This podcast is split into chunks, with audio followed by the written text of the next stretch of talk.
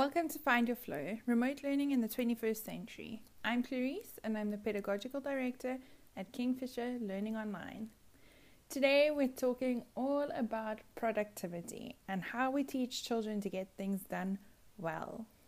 Productivity is one of those things in our society that is really coveted. We like to be productive, we like to have productive employees, we like to have productive members of society, um, we like to have productive students, we like to have productive members of the family and partners, and so on and so forth. Productivity is something that we really, really value.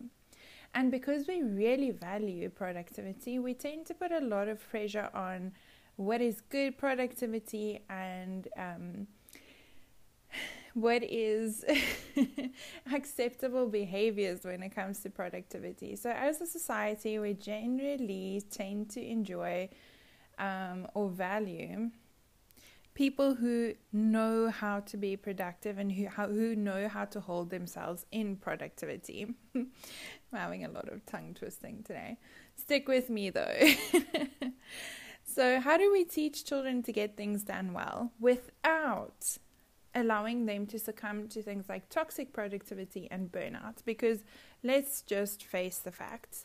Most of us who succumb to toxic productivity end up finding ourselves in burnout, either in a quarter life crisis, a midlife crisis, or a three quarter life crisis, or somewhere in between any of these life phases. We tend to find ourselves in burn, burnout and we tend to um, burn down parts of our lives because of it, you know, whether that's relationships or careers or whatever the case may be, but we just reach a capacity. We just reach a point where we can't anymore.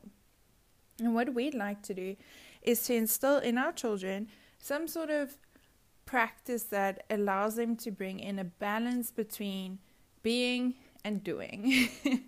Because productivity has got a big emphasis on doing but not a big emphasis on being. We don't really care who you are and, and what you need and what you're being as long as you're doing your job well right?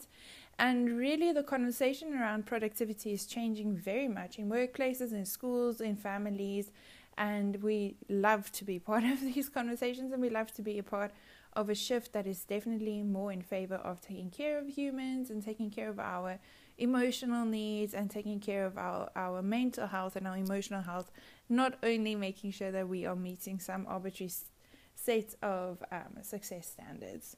The first thing is we speak to children about the difference between doing and being. Because productivity has such a high correlation to reward, and to praise and recognition, we like to separate those two things. We like to separate it into you don't only have to be recognized for the things that you do.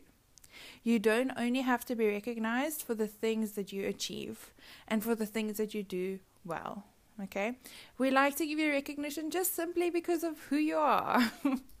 and we love who you are and we want to get to know who you are. So we like to separate out um, those two things of you only get recognition based on your productivity and the results based on your productivity, right?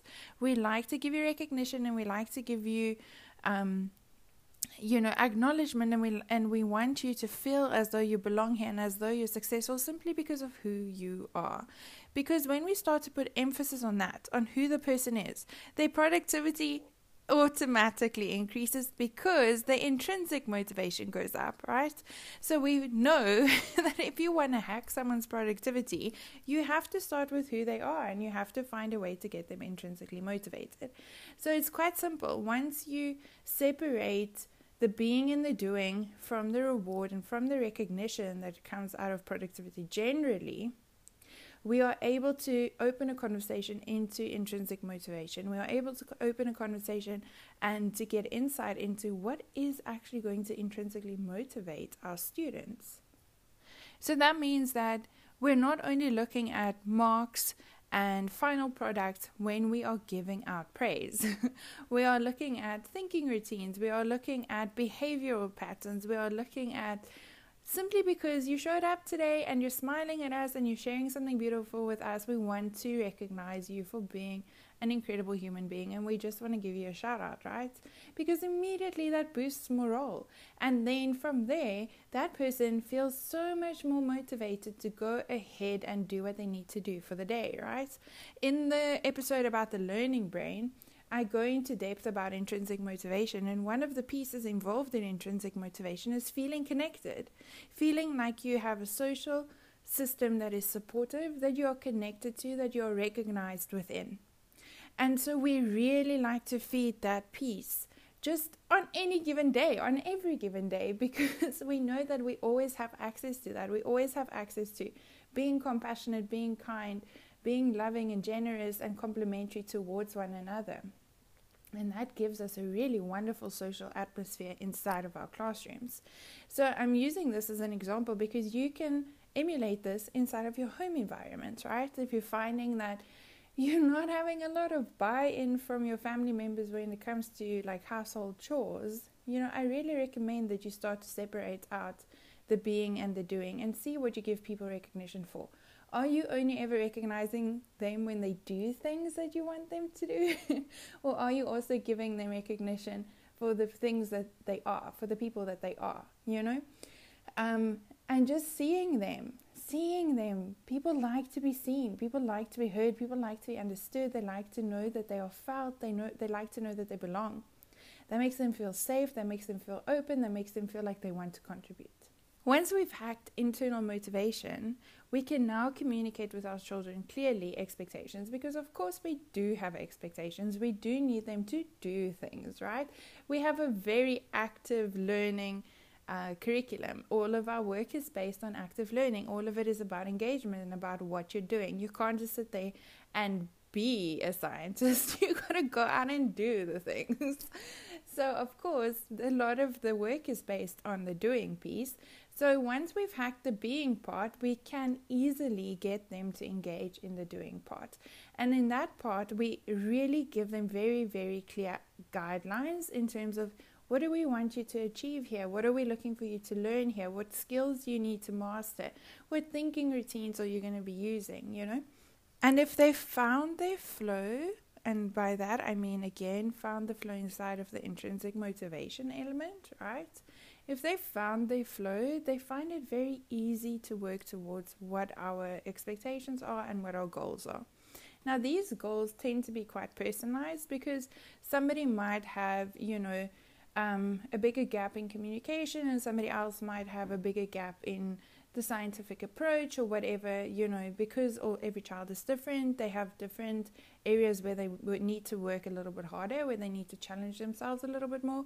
So their goals will look differently, but at the end of the day, we expect the same thing from everyone in the sense of we want you all to master these skills, right? So we set really clear expectations that. Um, apply it to everyone, and then we go and look at some personalized goals.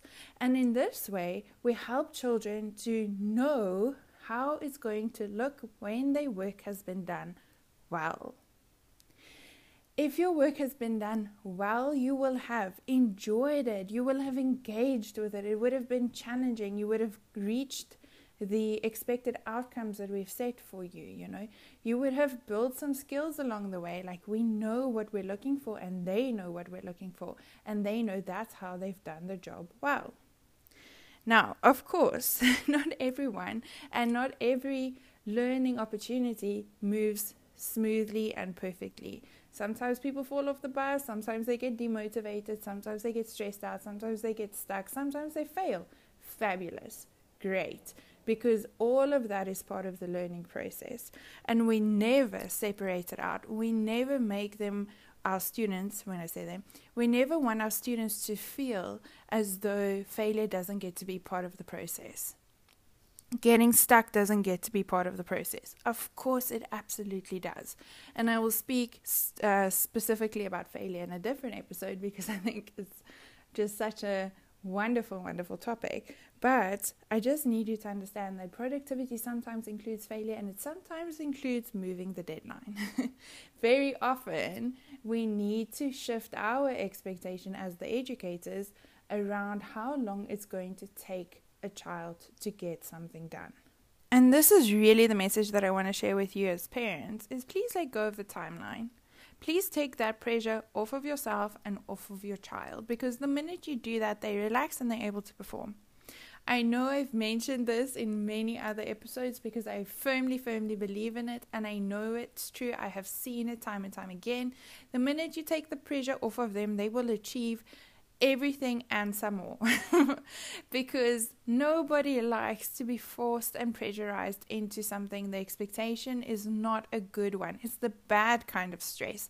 If you haven't listened to the previous episode please go and listen to it putting that kind of pressure on somebody saying that there's you know you only have three weeks to learn about um, alternating currents you know um, really just takes all of the joy out of it and it takes all of the spontaneity and the natural organic learning process you know away. It takes all of that away and it forces you into oh okay i only have three weeks so you know this is kind of all i feel like I can do in these three weeks and then i just leave it there you know so we tend to take off that time pressure Obviously, our children always achieve what we need them to achieve because we know how to work with productivity and we know how to work with motivation and we know how to teach really well and we know how to help them learn really well. So, we don't need the time pressure element. Do we have deadlines for projects? Yes, we do. do we have time frames in terms of teaching specific concepts? Yes, we do. But if you haven't achieved something within that time frame, it doesn't mean that your chances are over, that you're never going to get an opportunity to come back to this, or that you're never going to be able to close skill gaps. Which I think is what is really missing in that conversation. Like, if you're going to put time pressure on someone, make sure that they understand that this time pressure just means that we need a product from you so we can see where you are now.